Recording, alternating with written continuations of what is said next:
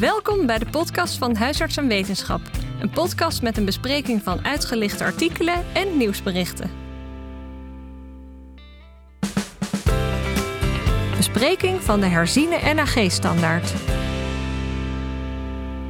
Welkom luisteraars. De NAG-standaard astma bij kinderen is volledig herzien. Wat is er nou precies veranderd? In deze podcast alle veranderingen op een rij.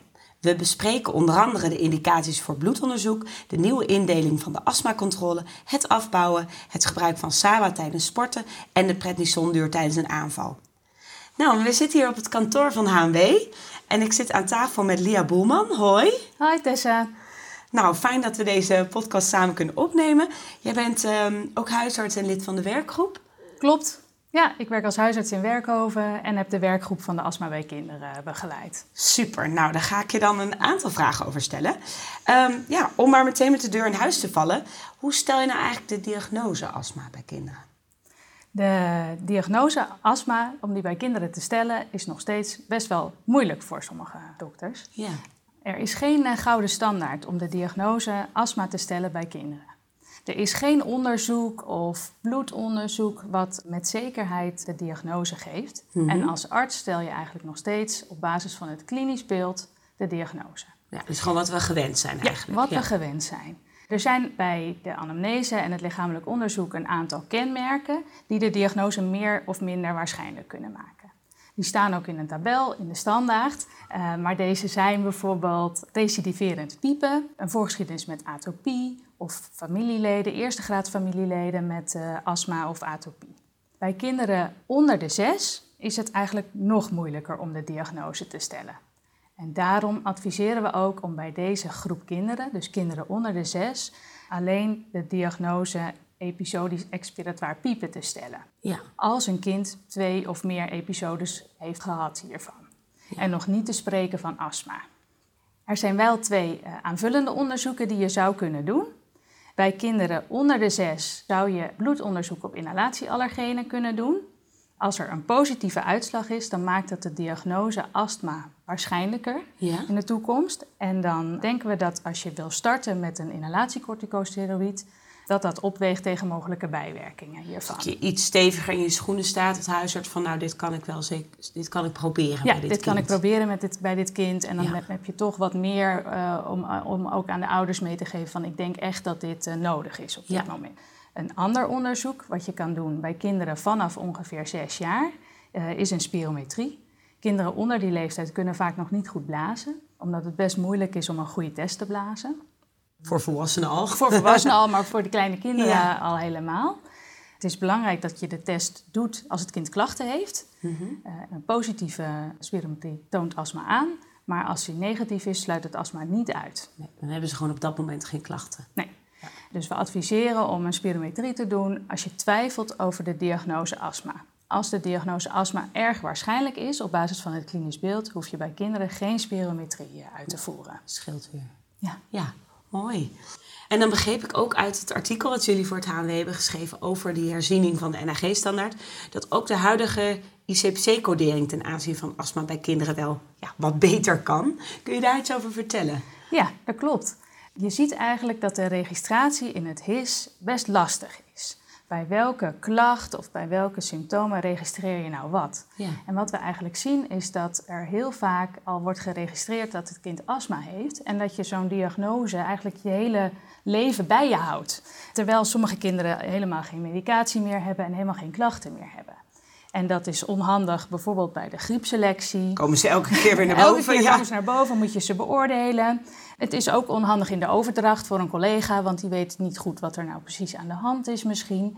En als je onderzoek wil doen met eh, ICPC-codering, is het ook onhandig, want je weet niet goed welke diagnose er precies bij welk kind gesteld is. Ja. Dus wat we hebben gedaan, is een advies geschreven van hoe kan je nou goed registreren Ja. bij kinderen met deze klachten.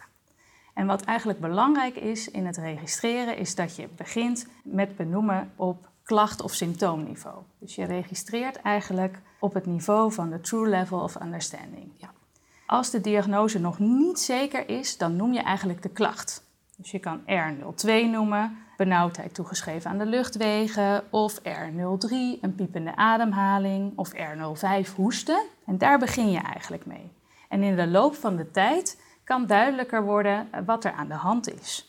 Bij kinderen die bijvoorbeeld episodisch expiratoir piepen hebben, dus meer dan twee episodes van het piepen, kan je dan de ICPC-codering aanpassen naar prikkelbare luchtwegen. Dat Ja. is R29.02.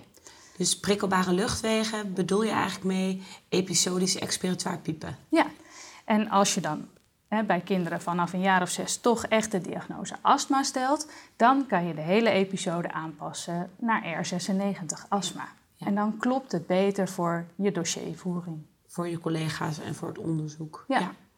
Super. Nou, dank. Dat, ik, wij gaan erop letten in de praktijk. Want volgens mij is het bij ons ook niet eh, Bij ons klopt het ook niet. Ik heb het- fantastisch nee. geregeld zo. Nee. Nee. Verder krijg ik dus na de diagnose van ouders ook wel de vraag hoeveel kinderen er nou nog overheen groeien. Nou, natuurlijk geef ik daar uitleg over, maar die cijfers moet ik altijd weer even over nadenken. Ja. Kun je ons daar nog even wat over uitleggen?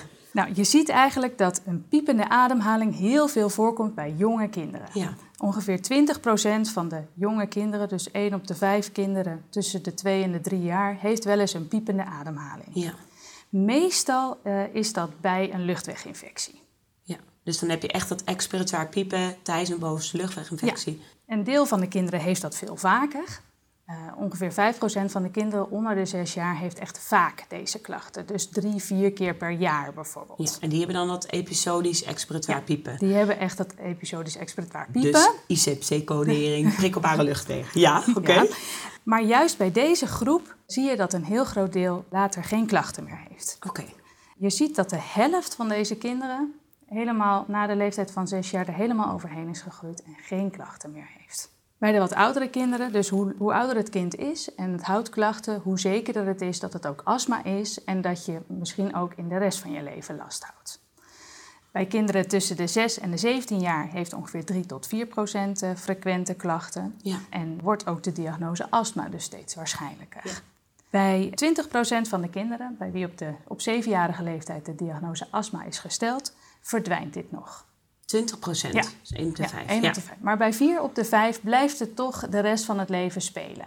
Soms hebben ze de hele tijd last, maar het kan ook zijn dat ze jaren geen last hebben en dat het weer terugkomt als ze wat ouder worden. Oké. Eh, En verder is het goed om te weten dat op jonge leeftijd jongetjes meer last hebben, maar dat vanaf de puberteit astma vaker voorkomt bij meisjes. Ja. Oké, dus even samenvattend, als ik deze vraag weer van ouders krijg, dan kan ik dus zeggen, nou, hè, tussen de 2 en 3 komt het gewoon heel veel voor. 1 op de 5, 20 procent. En daar groeit gewoon een heel groot deel overheen. Als je dan kijkt bij kinderen onder de 6, heeft uiteindelijk maar 5 procent dat heel vaak. En als je boven de 6 kijkt, dan heeft 3 tot 4 procent het heel vaak. En daarvan houdt dus 80 procent houdt astmaklachten. Maar dat kan natuurlijk wel fluctueren in ernst in hun verdere leven. Ja, klopt. Nou, mooi. Dan heb ik het weer helder, eh, heb ik het weer scherp. Helemaal goed. En er is er nog een vraag die mij vaak gesteld wordt bij deze diagnose. Dat zullen denk ik meerdere collega's van ons herkennen. Is over bloedonderzoek ten aanzien van lucht- of voedselallergenen. Kun je daar de argumentatie nog eens voor op een rij zetten? Ja, dat zal ik doen. Ik begin met eh, bloedonderzoek op inhalatieallergenen. Ja. Eh, bij kinderen onder de zes jaar is het eh, daar straks al aan de orde gekomen. Dat je het eigenlijk kunt prikken als je zekerder wil zijn welk beleid je moet kiezen. Ja. Dus of je een inhalatiecorticosteroïd wil starten of niet. Bij kinderen boven de zes jaar is er in de diagnostische fase geen plaats voor een bloedonderzoek op inhalatieallergenen. Het gaat je dan niet helpen. Gewoon het klinische beeld. Het klinische beeld en als je twijfelt over de diagnose kun je bij kinderen vanaf zes jaar een spirometrie doen. Ja. In de beleidsfase is er een hele kleine groep kinderen bij wie het kan helpen om toch dat bloedonderzoek op inhalatieallergenen te doen. Dat gaat om de kinderen bij wie het uit de anamnese erg onduidelijk is en blijft of ze een allergie hebben of niet. Dan kan het je helpen om adviezen te geven over het beleid. Van moet Ja. ik nou die allergische prikkel vermijden of niet bijvoorbeeld? En gaat het dan om huisstofmijt vermijden? Dus eh, wellicht van die hoesen of tapijt de deur uit of alle 40 knuffels van het bed. Ja, het gaat om de huisstofmijtadviezen. Ja. Nou weten we bij huisstofmijtadviezen dat je of alles helemaal moet doen of alleen een hele kleine basis uh, zet. Ja. Uh, dus dat is belangrijk van wanneer moet ik nou ouders adviseren om de hele, het hele pakket eigenlijk aan te pakken. Ja. Maar het gaat ook bijvoorbeeld om huisdieren of kinderen die last hebben in het pollenseizoen. Dan kan je toch helpen om te kijken hoe kan ik deze klachten behandelen. Een andere groep waarbij het kan helpen om het bloedonderzoek te doen, is bij kinderen waarbij je al inhalatiecorticosteroïden bent gestart, uh, maar die onvoldoende astmacontrole houden. Dan kan het helpen om te kijken van zijn ze ergens allergisch voor en kan ik daar nog specifieke adviezen voor geven. Want als je de allergie beter onder controle hebt, heb je ook de astma beter onder controle vaak. En er wordt er ook wel eens echt advies gegeven van, of geef jij ook wel eens het advies van, uh, ja, dan is het toch slim om de kat de deur uit te doen? Ik, heb hem zelf nog niet hoeven geven, nee, gelukkig. Ik gelukkig ook niet. voor, voor, mensen is het vaak heel erg uh, lastig. Ja. En we zeggen eigenlijk ook vooral van schaf geen nieuw huisdier aan als je het weet. Ja. Uh, maar het blijft wel een keuze aan de mensen zelf. Maar als je het aangetoond dat de kinderen een allergie voor hebt, als je ziet dat ze meer klachten krijgen en als de ouders dat ook zien, dan kun je het wel beter met ze bespreken, denk ja, ik. Ja, ja. Nou, dan wat betreft de screening op voedselallergenen, dat weten denk ik de meeste collega's wel. Dat is niet zinvol. Er zijn ook een aantal dingen waar je natuurlijk rekening mee moet houden met zo'n bloedonderzoek. Kun je die nog één keer toelichten? Ja, dat zal ik doen. Bij bloedonderzoek, dus zowel op inhalatieallergenen ja. en als je in de toekomst ooit nog bloedonderzoek op voedselallergenen gaat doen, gelden daar eigenlijk dezelfde aandachtspunten voor. Wat het laboratorium eigenlijk doet, is eerst een screeningstest. En daar kunnen twee uitslagen uitkomen, positief of negatief. Ja. Als het negatief is, testen ze niet verder door, is de test eigenlijk klaar. Als de screeningstest positief is, dan test het laboratorium door. En die hebben vaak een standaard pakket waarop ze doortesten. Vaak zit daar huisstofmijt in, gras, boom, kruidpollen, hondenkatten en soms schimmels of paarden. Een beetje afhankelijk van jouw laboratorium is dat pakket. En dan bepalen ze het allergeen-specifieke IgE. Deze uitslag kan zowel fout positief als fout negatief zijn. In ongeveer 8% van de gevallen fout positief of fout negatief. Dus dat is best veel. Beide kanten op. Ja, ja beide ja. kanten op. En daarnaast is het zo dat je in het bloed alleen test van is dat IgE aanwezig. En dat noemen we eigenlijk sensibilisering. Maar je bent alleen allergisch als je ook klachten hebt. Dus ook dat er uit de anamnese komt dat iemand daadwerkelijk klachten heeft van dit allergeen. Ja. Ja, dat zie ik ook wel in de praktijk. Als ik echt atopisch uh, kind of volwassene heb, dan komt eigenlijk alles op. Ja. Maar goed, voor heel veel dingen hebben ze al tolerantie gekweekt inmiddels. Ja. Ja, ja. Dus, ja, dan, dus het uh... gaat ook nog om de klachten die je hebt, Ja. naast wat er uit het bloedonderzoek komt. Dus blijkt maar weer het klinische beeld, het allerbelangrijkste. nou, helemaal huisartsgeneeskunde. Ja. Hè? Nou, en dan verder in de herziende standaard hebben jullie een indeling gemaakt voor de astmacontrole. Die is eigenlijk versimpeld. Nou, dat is altijd beter. Hoe simpeler, hoe makkelijker. Kun je ons meenemen in jullie overwegingen daarin? Ja, nou, het is goed om te weten dat deze indeling eerder al bij de astma bij volwassenen was aangepast. Daar was ook een driedeling in goede, gedeeltelijke en slechte astmacontrole. En wat het probleem was, is dat het beleid bij gedeeltelijke en slechte astmacontrole hetzelfde was voor de huisarts. Dus het maakte niet uit wat je ging doen, of iemand gedeeltelijk of slecht gecontroleerd was. Niet echt pragmatisch. was niet zo praktisch. Nee. Um, en bij volwassenen is er toen voor gekozen om het in goede en slechte astmacontrole te verdelen. En bij kinderen werkt dat ook veel praktischer. En het lijkt me sowieso als huisarts makkelijker om bij kinderen en volwassenen hetzelfde te mogen doen als dat kan. Helemaal eens. Appeltje eitje. Hè?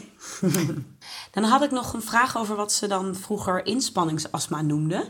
Sommige kinderen die sporten bijvoorbeeld wel vier keer in de week en dan gebruiken ze vier keer in de week zo'n SABA. En dat zou volgens de regels dan onder slechte controle vallen. Maak je daarvoor een uitzondering? Of kun je daar iets over uitleggen? Ja, ik zal er zoiets over uitleggen, maar ik wou eerst nog wat over de inspanningsastma uitleggen. Ja, ja want daar was wat in Um, veranderd, ja, begreep ik. Nou ja, deze, deze term gebruiken we eigenlijk niet meer. Vroeger spraken we daarvan als kinderen alleen of volwassenen alleen bij inspanning last hadden. Nu weten we eigenlijk steeds beter dat inspanningsastma niet een apart ziektebeeld is, maar dat het gewoon astma is die niet goed onder controle is. Want inspanning is eigenlijk een prikkel die dan op dat moment astmaklachten uitlokt. Ja, ja. We spreken daar dus ook niet meer van in deze standaard of in de standaard astma bij volwassenen. En ook in de internationale richtlijnen wordt inspanningsastma niet meer als apart ziektebeeld uh, beschreven. Dus die term, dames en heren, obsoleet. ja. Nou, uh, zijn er kinderen uh, die heel vaak sporten. Hè? Ze hebben gym op school twee keer in de week en ze gaan drie keer in de week naar de voetbal. En dan ja. sporten ze eigenlijk al vaak. En bij deze kinderen, die echt op het moment van intensieve inspanning klachten zouden krijgen, die ook weten dat dat op dat moment komt. En deze klachten kunnen voorkomen door vooraf een SABA te nemen. Die SABA nemen ze dan 10 minuten of 15 minuten voor de inspanning. En dan ook echt geen last hebben en goed deze inspanning kunnen doen. Daarvoor hebben we een uitzondering gemaakt. We hebben geprobeerd op te schrijven dat het dus echt om gepland gebruik moet gaan bij intensieve inspanning. Dus het gaat niet om eventjes naar school fietsen, eh, maar echt om een sportactiviteit. Ja. Dus als ik jou goed begrijp, bij geplande inname van een SABA, bij intensieve inspanning bij kinderen. Ja. En ze hebben dan ook echt helemaal geen last tijdens het voetballen of tijdens het sporten met gym. Dan mag je het nog onder goede astmacontrole scharen. Ja, dat klopt. Het gaat echt om gepland en echt geen last. Uh, en dan is het aan de huisarts om samen met het kind en de ouders te kijken van nou, hè, gaat het goed zo? Of denken we toch dat hij tussendoor ook nog last heeft en ook nog ongepland gebruikt? Ja, bijvoorbeeld als ze toch even naar school fietsen of uh, ja. Ja, ja. En zijn, als die momenten er dus ook nog zijn, dan moet je kijken van nou, hoe kunnen we toch die astmacontrole verbeteren? Ja. Super, duidelijk uitgelegd. Nou, en dan in het medicatiestappenplan is in deze herziening eigenlijk niet zoveel gewijzigd. Dus eh, het blijft uh, stap 1 SABA, stap 2 voeg een ICS toe. En ja, als u nog meer nodig hebt, eigenlijk naar de kinderarts. Ja. In de volwassen standaard, wellicht kennen de luisteraars dat van de andere podcast astma-medicatie moeilijker dan je denkt. Wordt nu naast de SABA als eerste keus ook zo nodig zo'n duo-preparaat aangeboden. En dat is dus formoterol met beclomethasone, dus Foster, of formoterol en budosonide, bijvoorbeeld Symbicort.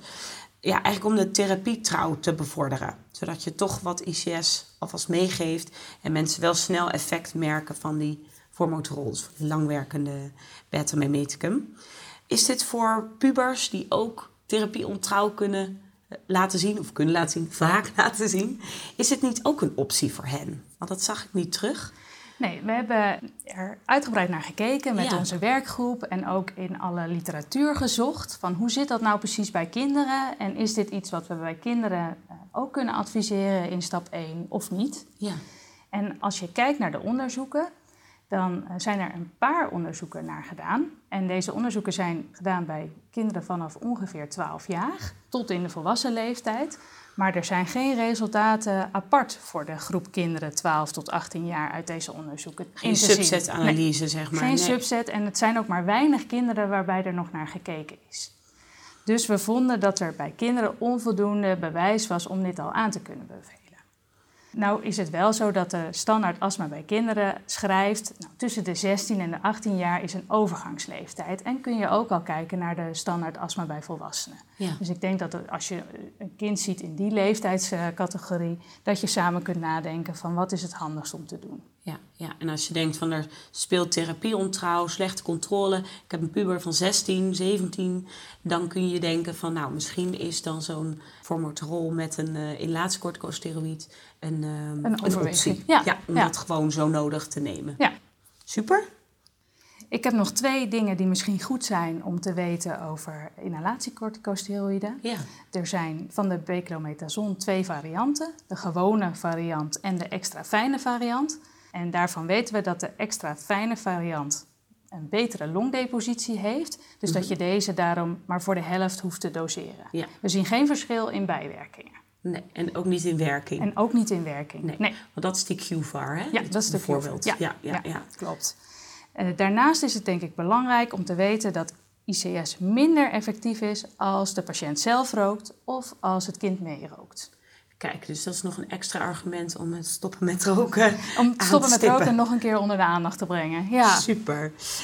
Hey, dan had ik nog een vraag over de inhalatiemedicatie. Tegenwoordig staat natuurlijk duurzaamheid ook vaak op de agenda. Geheel terecht natuurlijk. En uh, wij hoorden eerder in een podcast al van Iris Wiegers dat als je als huisarts 12 patiënten van aerosol kunt omzetten naar poederinhalatoren, mits dit kan natuurlijk, dat dit hetzelfde effect heeft als je je benzineauto inruilt voor een elektrische. Ja, bij kinderen staan eigenlijk vooral aerosolen nog. Hebben we daar nog opties? En bij jonge kinderen kan je eigenlijk niet anders dan een aerosol voorschrijven Ja, als je inhalatiemedicatie wil voorschrijven. Ja. Waar je wel op kan letten is dat op een gegeven moment wordt het kind zo groot dat hij wel met een poederinhalator om kan gaan. En dat gebeurt meestal ergens tussen de 7 en de 12 jaar dat kinderen dat kunnen. Oké. Waar je naar kan kijken is of de oog-handcoördinatie goed is en of ze voldoende inhalatiekracht hebben. Ja. Dus het is eigenlijk vooral een kwestie van uitproberen op het moment dat je ze voor controle ziet. En dat kun je zelf doen of je kan misschien de POH vragen om mee te kijken of de apotheek. En dan kun je eigenlijk zien van kunnen ze het al of niet. Ja. En op het moment dat ze het kunnen, kun je ze gewoon daarnaar omzetten. Vooral voor eh, kinderen vanaf een jaar of twaalf, dus voor de pubers, die vinden het vaak vervelend om met een voorzetkamer te Ja, lopen. ja. Ehm, eh, is het ook eh, voor de therapie trouw goed om ze om te zetten naar een poederinhalator? Super. Dus dubbele redenen om vanaf 12 of tussen de 7 en de 12 al misschien te kijken Ja. bij grote kinderen of ze omgezet kunnen worden naar een poederinhalator. Super. Ja. En dan in de herziende standaard hebben jullie ook tips ten aanzien van het afbouwen van inhalatiecorticosteroïden opgenomen. Kun je daar iets over vertellen? Je start dus in een startdosering met een ICS. En dan kijk je eigenlijk van hoeveel heeft dit kind nodig. En dan kun je het al na zes weken tot drie maanden... kun je vaak al een klein beetje afbouwen naar de laagst effectieve dosering. Ja. Met deze laagste effectieve dosering ga je eigenlijk door. En dan kijk je van bij de controles van hoe goed is de astmacontrole geweest in het afgelopen jaar. Als je eenmaal gestart bent met een onderhoudsbehandeling ICS, wil dat niet zeggen dat je daar altijd mee door moet gaan. Als je een jaar eigenlijk goede astmacontrole hebt gehad, kun je gaan kijken van kunnen we het nou nog verder afbouwen. En dat doe je eigenlijk in kleine stapjes, 25 tot 50 procent per eh, drie maanden bijvoorbeeld, eh, kun je het langzaam minderen. Op een gegeven moment moet je wel kijken van wat zit er nog in de puffer die je kan geven. Uh, maar je kan dan een puff bijvoorbeeld ook één keer per dag geven in plaats van twee keer per dag. Ja. Het is bij een aantal kinderen belangrijk om voorzichtig te zijn met afbouwen.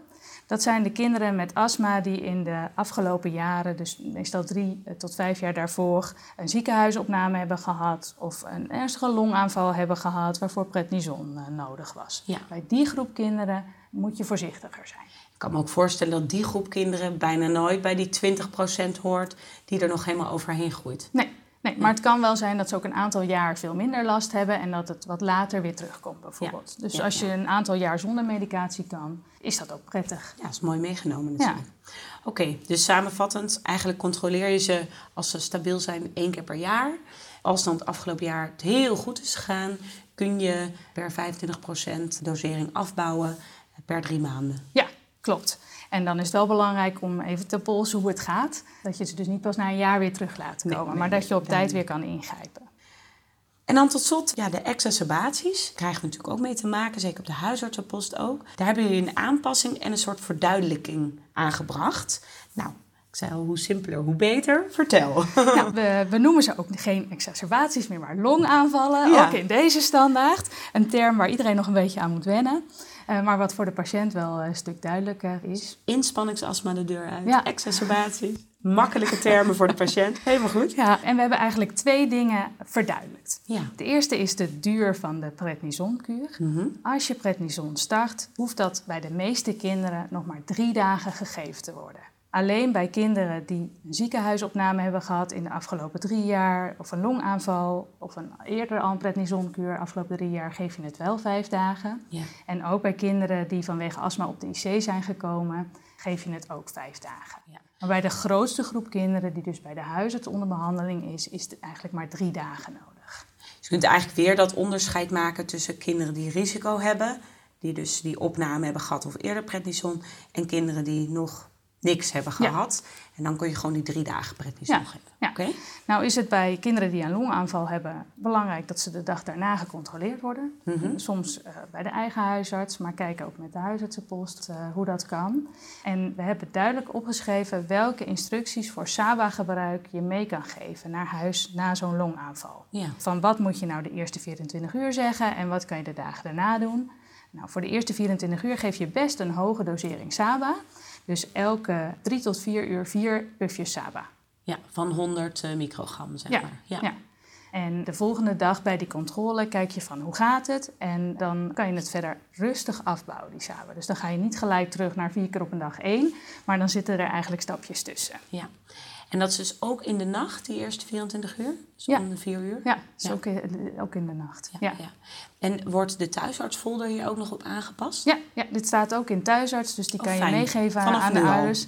Ja, op het moment dat de standaard eh, gepubliceerd is, is ook de thuisartstekst aangepast en kun je het meegeven. Ja, dus ehm, de eerste 24 uur is eigenlijk cruciaal. Dan geef je het elke vier uur vier pufjes. En dan laat je het kind terugkomen na 24 uur. Ja, ja. Duidelijk. Nou Lia, we zijn eh, aan het einde gekomen al. Hartelijk dank voor deze korte en krachtige toelichting op de herziening van de NRG-standaard astma bij kinderen.